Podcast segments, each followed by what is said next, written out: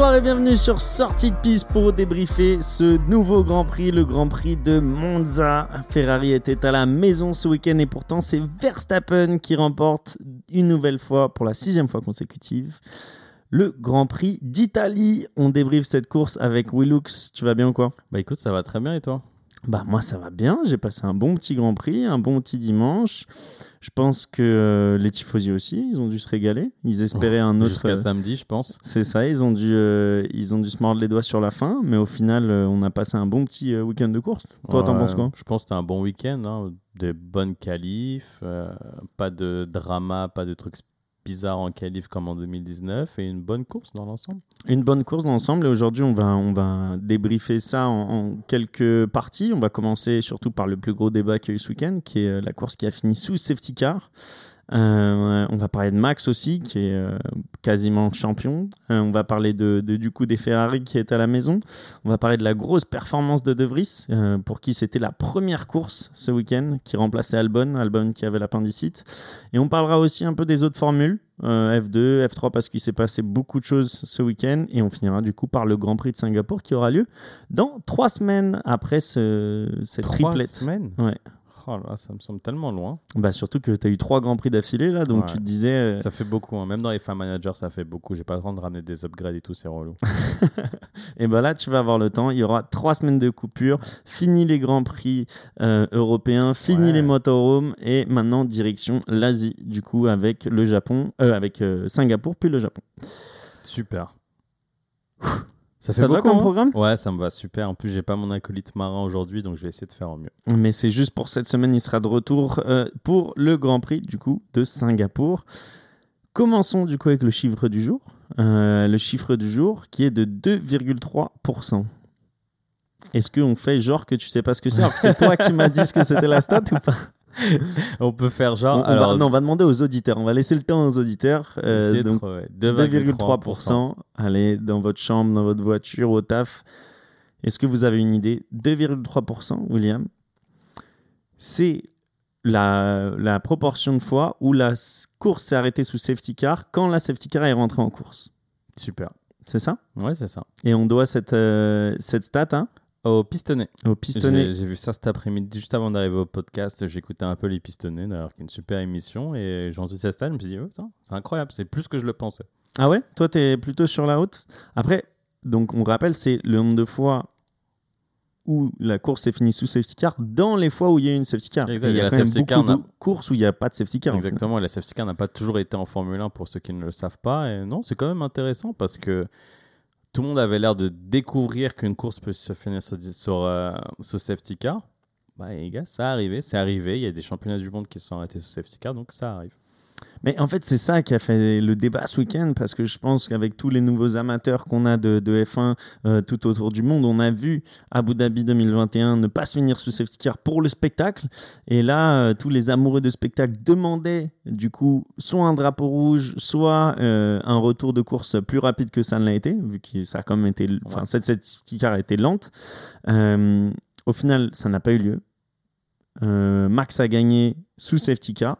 Il aurait peut-être gagné euh, même avec euh, un. Sûrement, quand Ouais, même. voilà. hein. Mais on aurait du spectacle. Toi, t'en penses quoi de, de tous ces deux petits débats qu'on a là sur la toile depuis euh, hier soir? Bah, c'est deux approches différentes de, de ce qu'on attend de la Formule 1 en fait. Je pense que d'un côté, tu as une approche très pragmatique, il y a un règlement, on respecte le règlement, peu importe. Comme au foot, tu as un temps additionnel, tu as, un temps donné, enfin, c'est comme ça, tu as des règles en fait qui, qui, qui, qui dictent le sport. D'un côté, je pense que tu as ce côté très spectacle. Aussi, Liberté Media et la FIA poussent pour un peu plus de spectacle ces dernières années. Enfin, je le rappelle quand même, c'est assez exceptionnel ce qu'on a. Autant de drapeaux rouges, autant de restart, des courses en folie, etc. C'est pas tout le temps le cas. Et la règle veut que la procédure des safety cars, c'est une procédure très stricte. Il faut déjà voir que les voitures se regroupent derrière la safety car. Il faut ensuite que le retardataire dédouble les, les, les leaders, puis se remettre derrière le pack et qu'après la voiture est lancée. Donc forcément, si tu n'as pas le temps de faire tout ça, bah, la course se finit sur safety car, donc c'est pas un problème. Pour ceux qui voulaient un drapeau rouge, ça s'entend, mais le souci, c'est que le drapeau rouge, par définition, c'est lorsque la course est impraticable, quand le circuit, on ne peut plus rouler dessus, quand il y a quelque chose de grave. Là, il n'y avait pas quelque chose de grave, il y avait une, une voiture bloquée sur le côté de la route et une grue. Là où les arguments commencent à venir, c'est qu'il y a une grue sur la piste et forcément, tu ne dois pas faire rouler des Formule 1 sur la piste. J'entends cet argument. Parce qu'on a beaucoup entendu du coup revenir euh, l'accident de euh, Bianchi, notamment par rapport à la grue, d'avoir une grue à côté des, des, des Formule 1. Exactement. Et c'est le seul point commun en fait, c'est qu'il y a une grue sur la piste ou en dehors de la piste, tu prends ça comme tu veux. Mais après, enfin, je rappelle quand même pour les gens qui, qui rebalancent Jules, Jules, Jules, Jules sur la table, c'est que Jules, il n'y avait pas de safety car en fait. Donc, tu n'avais pas de moyen sur la piste de ralentir les voitures. Quand il y a une safety car, c'est un régime safety car, tout le monde ralentit. Là, on avait double drapeau jaune. À l'époque, je m'en rappelle, donc c'est double drapeau jaune dit à un pilote qui doit ralentir, fortement ralentir, qui a un risque. Mais après, c'est au pilote de faire sa décision. Et malheureusement, à l'époque, on va pas revenir là-dessus, mais ce qui paraît, Jules n'avait pas assez ralenti. Et on parle aussi des virages avec une morphologie totalement différente. C'était au 130R, un des, euh, un des virages les plus rapides de la saison. Il est sorti à plus de 200 km/h. Là, on parle à Mesmo. Enfin, c'est un double droit, pardon, c'est un double droit. Tu es sorti du premier droit. Enfin, tu vas pas être à, tu vas à 50. Donc, en plus, c'est que voiture de sécurité.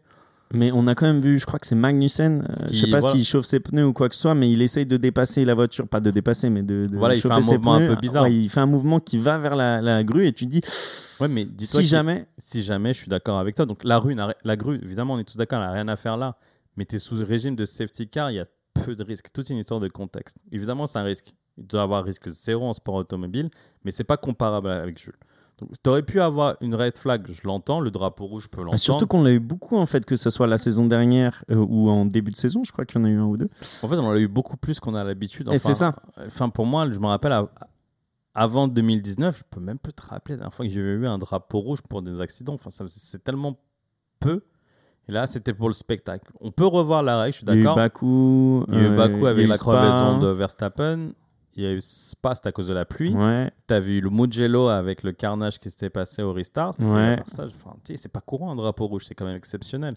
Donc voilà, non, crier au drapeau rouge, je pense pas. Si vous voulez du spectacle, ok, je comprends pourquoi le drapeau rouge, mais c'est pas la règle. Et la seule fois où on n'a pas appliqué la règle, comme Lewis l'a très bien dit à la Sky ce matin, bah, c'était à Abu Dhabi en fin 2021. Donc qu'est-ce qu'on doit retenir de, de, de, cette prise de décision? Que c'était la bonne et que du coup l'an dernier c'était la mauvaise et qu'on n'a pas eu le, le champion Clairement, qu'on devait? non, mais tu vois, c'est ça qui. Non, mais on va pas rouvrir ce débat, mais tu as raison en mm. fait que là, la décision a été très bien prise. Que les spectateurs ne soient pas OK avec ce type de spectacle de décision, ça s'entend. C'est quelque chose qui peut être corrigé à l'avenir. Mais la règle, c'est la règle. à ce moment, la règle, c'était on se finit sous safety car. C'est tout. En tout cas, Max Verstappen remporte euh, ce Grand Prix. Euh, Max quasiment champion. C'est ce que moi j'ai mis. Max, pas encore champion, mais champion quand même. Parce que, mm. comme on le disait avant, c'est pas fait mathématiquement, mais il peut déjà être champion euh, à Singapour si. Si il termine premier et que Leclerc ne finit pas mieux que huitième. Donc, bon, c'est peu probable vu le rythme des Ferrari qui est quand même assez bon pour ne pas finir huitième. Mais imaginons une disqualification ou je ne sais quoi. Et euh, Verstappen gagnerait déjà son double titre de champion du monde à quelques mois Attends, mais surtout à quelques mois de la fin de la saison, donc euh, ce serait euh, vraiment. Ça euh, fait penser à des années très Michael Schumacheresque ou Lewis Hamiltonesque à son top, top, top. C'est ça. Et surtout, quand je disais pas mathématiquement, mais presque mathématiquement, c'est que il a déjà 11 victoires cette saison, qui est une de plus que l'an dernier, et il n'a pas de, comment on pourrait dire, compétiteur de compétition comme l'avait été Lewis Hamilton l'an dernier, qui avait énormément de, de, de victoires de Grand Prix. Euh, cette année, Charles Leclerc, que je te dise pas de bêtises, c'est 3, je crois. Peut-être. Euh, donc, 3 euh, ou 4. donc, il n'y a même pas de différence. On sait qu'il va être champion. maintenant, c'est tout est une question de temps. Et s'il l'est déjà à Singapour, ce serait carrément incroyable. On répète que Max, ce week-end, il part cinquième 5 ou 6 Septième. Septième de, sur la grille et qu'en quelques tours, euh, il est déjà à se battre euh, pour, euh, pour le, la place de premier. il est au-dessus, le paquet. Et que Ferrari rentre la, la, Ferrari, donc on n'a même pas de bataille au départ et il, prend direct la première place. Et c'était ouais, voilà, c'était comme si c'était fait en fait. Et tout le monde le savait et personne se bat. en fait, dès qu'on a vu qu'il avait une pénalité, enfin début du week-end, personne n'était inquiet en fait. Tout le monde s'est dit, il va remonter et sûrement qu'il va gagner à moins que Leclerc ait un bon rythme. Malheureusement, il n'avait pas un assez bon rythme. Et euh, du coup, il a eu une pénalité parce qu'il a changé une partie de son moteur en parc fermé. Ouais, je me rappelle plus quel élément il a changé. Exactement. Mais il a changé une partie. Et c'est déjà la deuxième fois en trois Grands Prix, je crois. C'était le cas euh, il y, a, il y a deux Grands Prix. Peut-être. Un Grand Prix euh, d'Autriche, non, ou de Pays-Bas, je sais plus.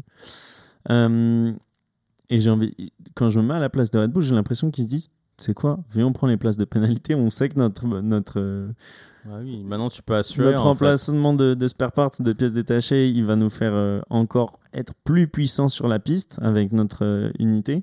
Et tu dis, bon, bah vas-y, on prend le risque. Et de toute manière, c'est sûr qu'on va finir premier. Bah voilà. Au pire, même si tu vises pas premier, tu vas taper des points et tu tapes juste des points jusqu'à la fin de la saison, il y a très peu de chances que tu sois pas champion. Enfin, c'est c'est dans la poche. Et Maintenant, je suis même sûr qu'ils préparent plus l'année prochaine déjà Red Bull, ce qui est inquiétant en fait.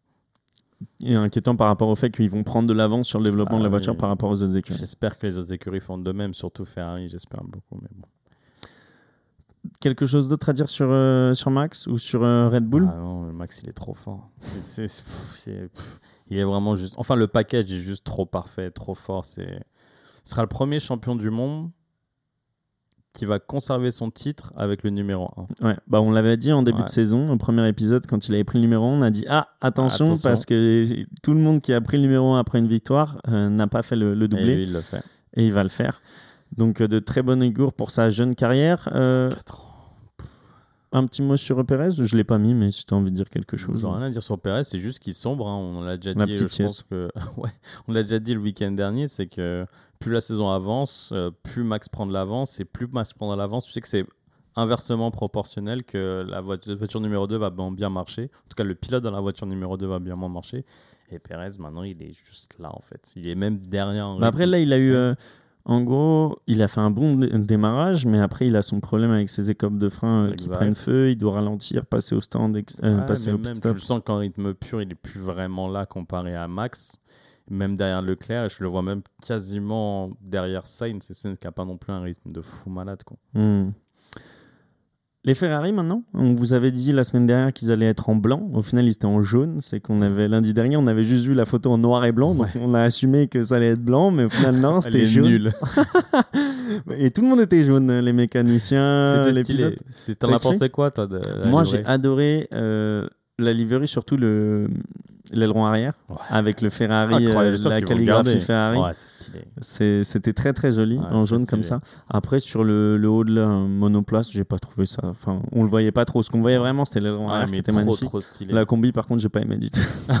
Bah, avec tous les mèmes qu'il y a eu euh, tout le long de la semaine, entre les mignons ou euh, les trucs comme ça. J'ai bien aimé le casque. Les casques en jaune aussi, j'ai bien aimé. Mm. tu vois. Bah, au final, tu te rends compte que le jaune est une couleur de, de Ferrari. Quoi. Et on Bah, l'avait revu la sur le de liseré ouais, de base. Donc là, c'était euh, pour les 75 ans de euh, l'écurie. Mais tu vois, tu me l'apprends. Tout le week-end, je me suis posé la question, mais je m'en foutais un peu. Tu Non, vois, c'est les quoi 75 ans de l'écurie. 75 ans? T'en as totalement rien à faire encore aujourd'hui. Non, en fait, je voulais lancer une pique à Fabio, mais je me suis dit, c'est quoi, laisse-les, les pauvres. Déjà, c'est une mauvaise saison. Enfin, une mauvaise saison. C'est pas une aussi bonne saison qu'il aurait pu le penser. On va les laisser tranquilles, les Ferraristes. Donc Ferrari, euh, Charles qui avait à cœur de bien faire chez lui, euh, il avait gagné du coup en 2019 euh, son deuxième Grand Prix de sa carrière et il revenait avec, avec beaucoup d'envie. Il a fait la pole, il a fait la pole position le samedi avec une, très grosse performance. Et on avait Sainz qui partait de, de l'arrière de la grille avec des pénalités moteurs. Donc Leclerc a fait un bon départ. Il a réussi à faire un peu le trou avec euh, Russell qui le suivait. Euh, enfin, 2 deux, secondes, 3 secondes, etc. Mais Max est assez rapidement remonté. Sainz est remonté lui très rapidement. Il a fait une très grosse, grosse remontée. Je sais pas ce que tu en as pensé. Ouais, elle était stylée, en fait. Bon, évidemment que la Ferrari est au-dessus du lot, mais il y a eu quand même des très beaux freins. Il faisait quand même des très beaux dépassements, surtout au T1. J'en ai même vu au. Je pense que tu peux appeler ça le T3 si je dis pas de bêtises. Non, il y a eu des très beaux, franchement, très belles remontées. Genre, tu vois, au même moment qu'un Milton a mis beaucoup plus de temps à s'activer. Évidemment que c'est pas la même voiture, mais Sainz le fait. Il fait le taf en fait. Il fait ce qu'il doit faire. C'est remonter. Hamilton a mis vite. énormément de temps à monter, effectivement. Exact. Mais il Bon, fait- avec un bon résultat à la fin. Mais... Ah, Super résultat même. On parlait des, des Ferrari. Euh, pour revenir à Leclerc, et pour parler un peu de la stratégie Ferrari, il n'y a pas eu d'erreur notable, mais moi je trouve qu'il y a quand même une erreur de stratégie. Dis-moi. Euh, on est à Monza, c'est le plus court Grand Prix de la saison. Je crois que c'est 1h20, un truc dans le genre, euh, 53 tours. Mhm. Euh, la stratégie de base est à un arrêt. Ouais. Hum, Donc euh, vers le 20e tour, pour chausser des pneus un peu plus longue durée, généralement tu pars sur des softs et tu chausses des pneus euh, medium ou hard pour, pour terminer en fonction de la condition de la piste. Là, il parlait des plans A, des plans B, des plans C. Apparemment, ils sont allés sur le plan C. Et le plan C, c'était un plan à deux arrêts pour Ouais. essayer de dépasser Mas sur la fin euh, de- du coup de la course avec des pneus plus moins usés, donc plus frais. Et on a vu que même avant la safety car, Monsieur Leclerc était à 17 secondes euh, de, de Max Verstappen, donc avec son double arrêt. euh, et qu'il le reprenait, je crois c'est une demi-seconde par tour, Ouais. sur les 10 tours où il avait Je des pense ça arrivait quasiment à 1 à un moment. Parce qu'au début, ça met du temps à s'activer. Il prenait pas de temps. Après, c'est une seconde. À un moment, c'est quand il fait les meilleurs tours, etc. Donc Perez le prenne. C'est quasiment une seconde. Et euh, la stratégie, comme tu dis, elle est pas mauvaise, la stratégie. C'est juste que je pense qu'il savait vaincu. Ah, tu peux pas dire que la stratégie elle est pas mauvaise. La stratégie elle est mauvaise à partir du moment où t'es pas à moins de 5 secondes. Que tu finisses derrière, que t'arrives pas à le dépasser, d'accord. Mais que tu sois à 17 secondes. Bah, en fait, c'est On que. est à 6 tours de la fin. Ouais, hein. mais je pense que le plan, c'était en mode. Très vite, ils se sont rendus compte qu'ils n'avaient pas le rythme en course. Donc, c'est pour ça qu'ils avaient un plan C. Et le plan C, c'était en mode. Peut-être qu'on va compenser ce déficit de performance sur les longs relais à, par avoir un, avantage sur les pneus. Des pneus beaucoup plus frais et compenser ça. Je pense que c'est ça la stratégie parce que quand Leclerc s'arrête sous VSC, si tu t'arrêtes, si tu prends la décision de t'arrêter, elle n'est pas mauvaise ou elle n'est pas bonne. De toute façon, peu importe ce qu'ils auraient fait, Red Bull aurait fait l'inverse, quoi qu'il arrive. Mais tu mets des hard normalement. Tu mets des hard, tu vas au bout, tu fais un arrêt. Comme tu dis, euh, c'est une piste qui n'est pas beaucoup de dégradation, tu fais un seul arrêt. Le fait d'avoir choisi les médiums, c'est se dire directement on va faire un deuxième arrêt, et ce deuxième arrêt, on va bombarder parce que forcément Red Bull, il va être sur un seul arrêt pour nous contre-attaquer. Et c'était pas mauvais sur le papier, c'est juste que la voiture, elle était pas au niveau. Mais tu peux pas dire pas mauvais quand t'es à 17 secondes. C'est ça que je te dis. au Mais final. 17 secondes, c'est avec l'arrêt. Mais tu peux le. f- En fait, quand tu le dis, on passe au point lancé, je suis pas sûr que ça soit euh, euh, quand Max s'est déjà arrêté, même Bah. si tu sais ce qu'il va faire. Donc c'est une stratégie que tu as anticipée et tu dis, il y a moyen qu'on gagne. Et Dès- quand tes calculs ils sont faussés à ce point-là, autant rester sur un plan A à un arrêt et Bah, en fait, tu finiras peut-être pas à 17 secondes. Je comprends ce que tu veux dire, mais c'est que pour une fois, je me mets du côté de Ferrari dans le sens où ils ont pris un risque. Zandvoort, c'était l'inverse, je leur disais, ils n'ont pas pris de risque, ils n'ont rien tenté. Là, tu sais que sur la piste, tu n'as pas le niveau. Tu vas te faire battre. Max, c'est plus rapide que toi. Tu l'as vu en début de course, tu l'as vu à même pneu. Tente.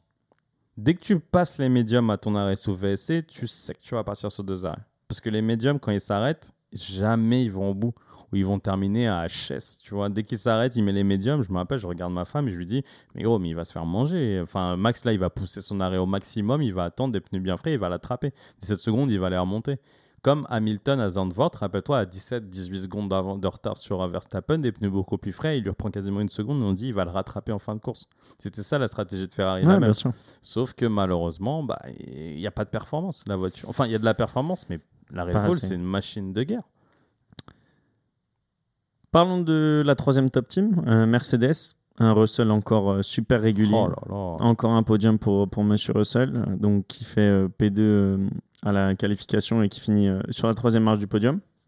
Et Hamilton qui a galéré pour remonter, mais qui remonte quand même et qui finit devant euh, Perez, donc cinquième place, Très qui fait les points. Très belle course. Une belle course aussi.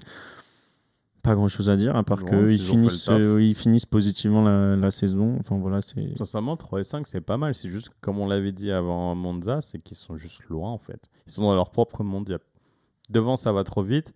Derrière, c'est trop lent.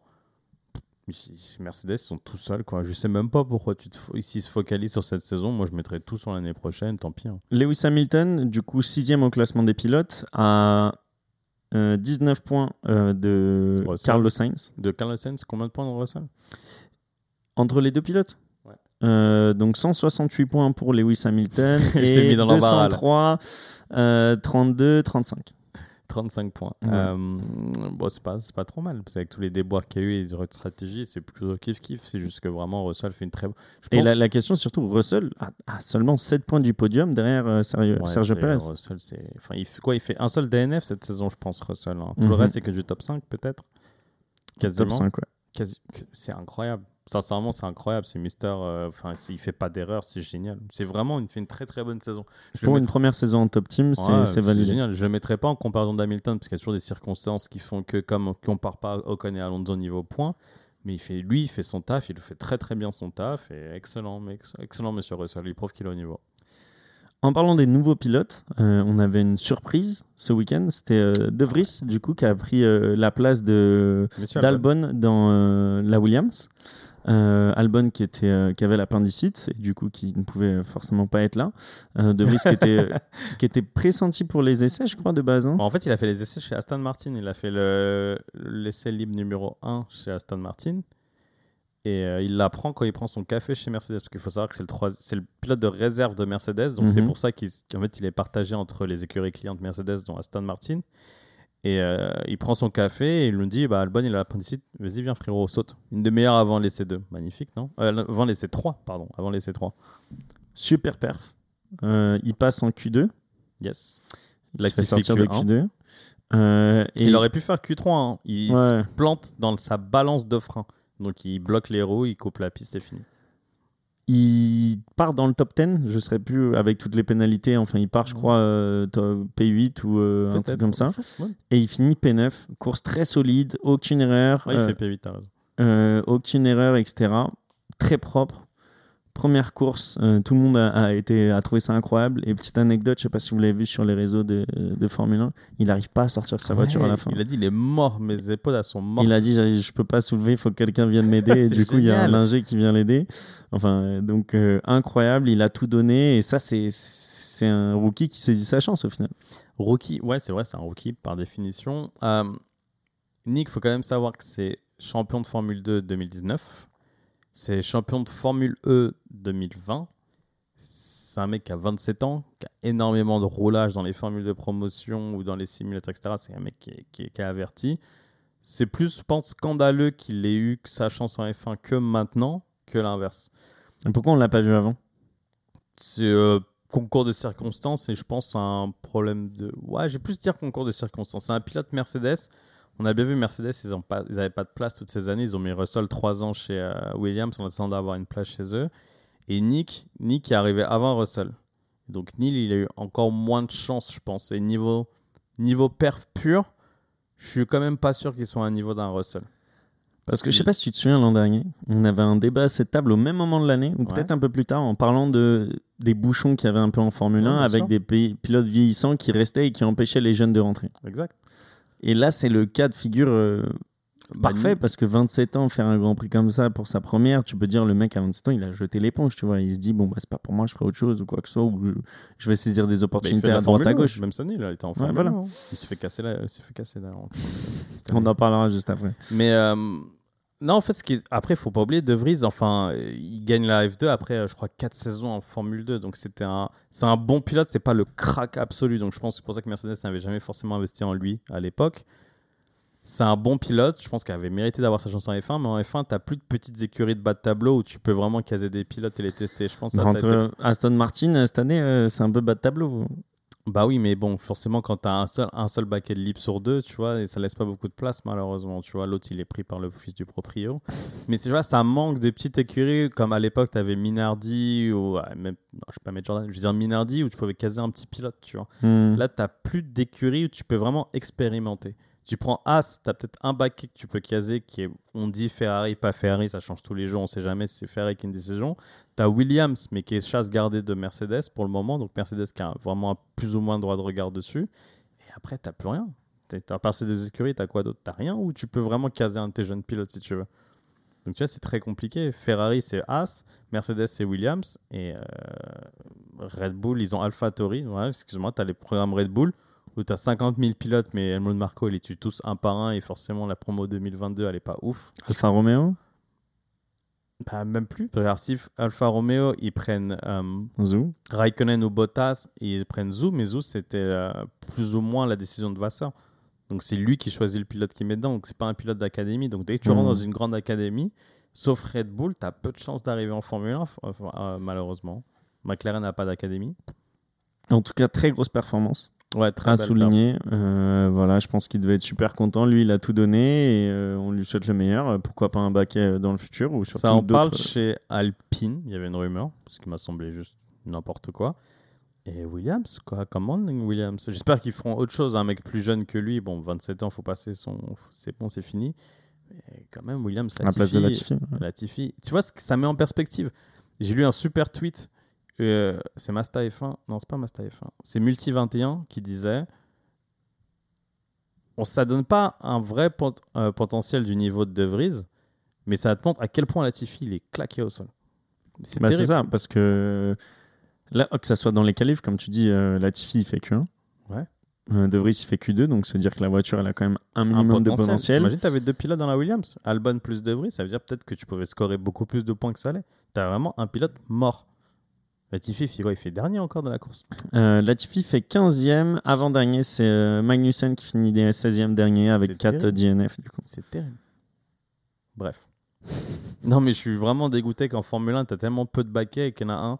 Latifi, aussi gentil soit-il, c'est un, un, pilote sympa. Hein. Mais enfin, c'est scandaleux. Déjà, quand tu dis sympa dans le sport, il y a un problème. Non, plus. Euh, c'est vrai, c'est vrai. On est là pour parler de performance, messieurs. Euh, on va sortir un peu du coup du, scope de, la F1 et, de ce Grand Prix. Je pense qu'on a fait le tour. Ouais. Euh, et on va parler des événements euh, annexes qui sont passés, notamment de la victoire française en F3 de Victor Martin. Super. Félicitations à lui, Cocorico. Saison qu'il a plus ou moins dominée, sincèrement, même si on est un petit. On n'était pas sûr hier, hein. il y avait quand même une belle bataille. Ah, enfin, il s'est passé quand même pas mal de trucs. Je vous invite quand même à aller les réseaux sociaux. On va pas tout expliquer ce week-end, mais enfin, félicitations à lui. Il a battu Maloney, pilote. Euh, putain, c'est une nationalité trop bizarre. Euh, c'est un drapeau trop bizarre. Tu sais, bleu, jaune, avec un écusson. Merde, je suis trop con. Bref. Kazakh? Non, non, non, non, non, non. Euh, Comment t'écris son nom? M-A-L-O-N-E-Y. Et donc, il est revenu en boulet de canon sur la deuxième partie de saison. Adjar, malheureusement, qui rate totalement son meeting. Il se plante au calife, il n'a pas pu défendre ses chances. J'aurais adoré voir Adjar défendre ses chances. Et euh, Berman, le pilote de la Ferrari Academy, qui fait un très bon week-end. Si la course ne s'est pas finie ce drapeau rouge, il aurait peut-être pu avoir ses chances pour la victoire. Mais enfin, c'était un beau Grand Prix. Félicitations à Victor Martins. Il vient de la Barbade, comme euh, Rihanna. C'est incroyable, non? C'est le premier pilote que je connais qui vient du Nil, en fait. Là, il faudrait faire un jour un sortie de piste, tous les pilotes qui viennent. Bah, quand même tous, tous les euh, Anglais, donc ça fait quand même beaucoup. Non, mais ça compte. Tu vois ce que je veux dire, Ah, tu commences. Bref. Après, ça se trouve qu'Albon, il vient du Nil en Thaïlande. T'en sais rien non plus, tu vois. Ou que Gasly, bon, non, il est rouennais, mais tu qui vient de Corse, non. J'ai compris. Je, Non, mais de la Barbade. Mais super, super saison d'F3. Même, c'était une très, très, très belle saison d'F3. F2, défaite euh, pour euh, Théo Pourchère. Ouais, bon, on le savait, on l'avait vu venir malheureusement. Enfin, malheureusement pour Théo.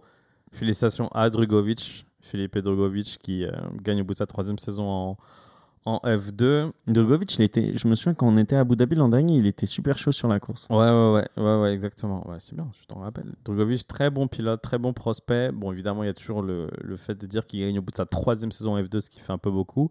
Mais il a quand même une saison où il s'était complètement planté d'écurie, où ça n'avait pas bien marché. Donc moi, je considère qu'il a fait, il a fait ce qu'il avait à faire. Des rumeurs l'envoient pilote de réserve chez Aston Martin l'année prochaine. 22 ans.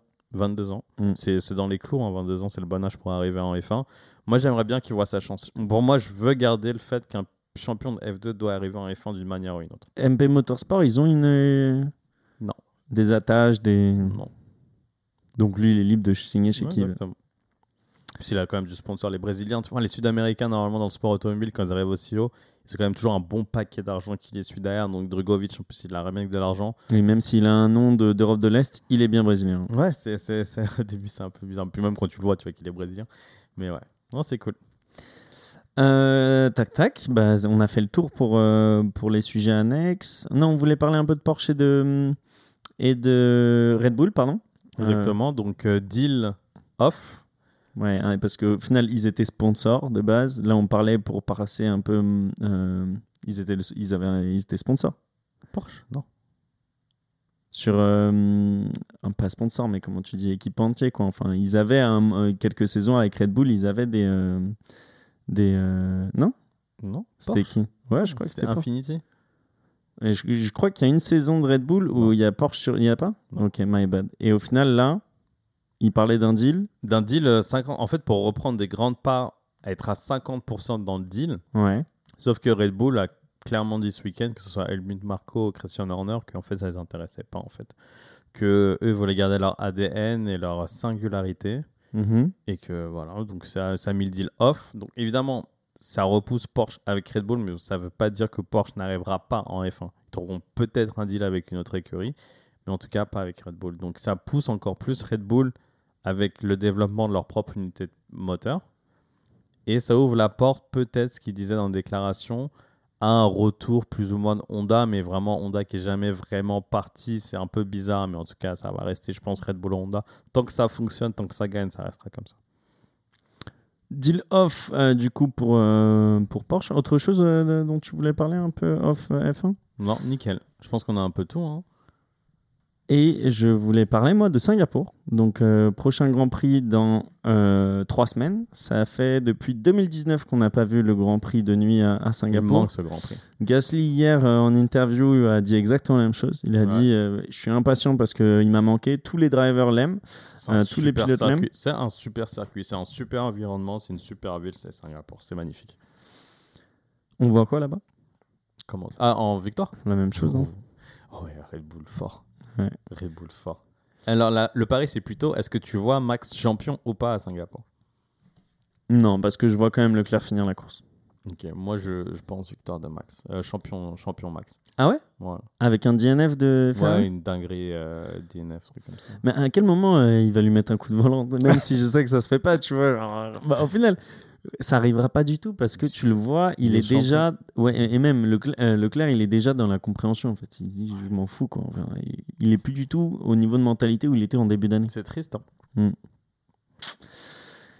Donc, ouais, Max qui part favori, peut-être un doublé. On va dire, vas-y, moi je mise le doublé pour euh, qu'un peu euh, Sergio il te fasse mentir et qu'il montre que- qu'il y, a de- qu'il y a quelque chose sous son capot. C'est tout le mal que je lui souhaite. Mais moi je vois une bonne performance des Mercedes. Ah ouais? Ouais, je sais pas pourquoi. J'ai pas de bonne performance Mercedes. Ok. Bah, on verra. On, on leur souhaite euh, tout le meilleur. Merci beaucoup, Willux, pour ce petit euh, débrief à deux, une petite demi-heure ensemble. C'était avec grand plaisir et, euh, pour, Merci euh, pour débriefer Monza. Et du coup, on se retrouve dans trois semaines pour Singapour. Ciao, ciao les gars. Ciao, ciao.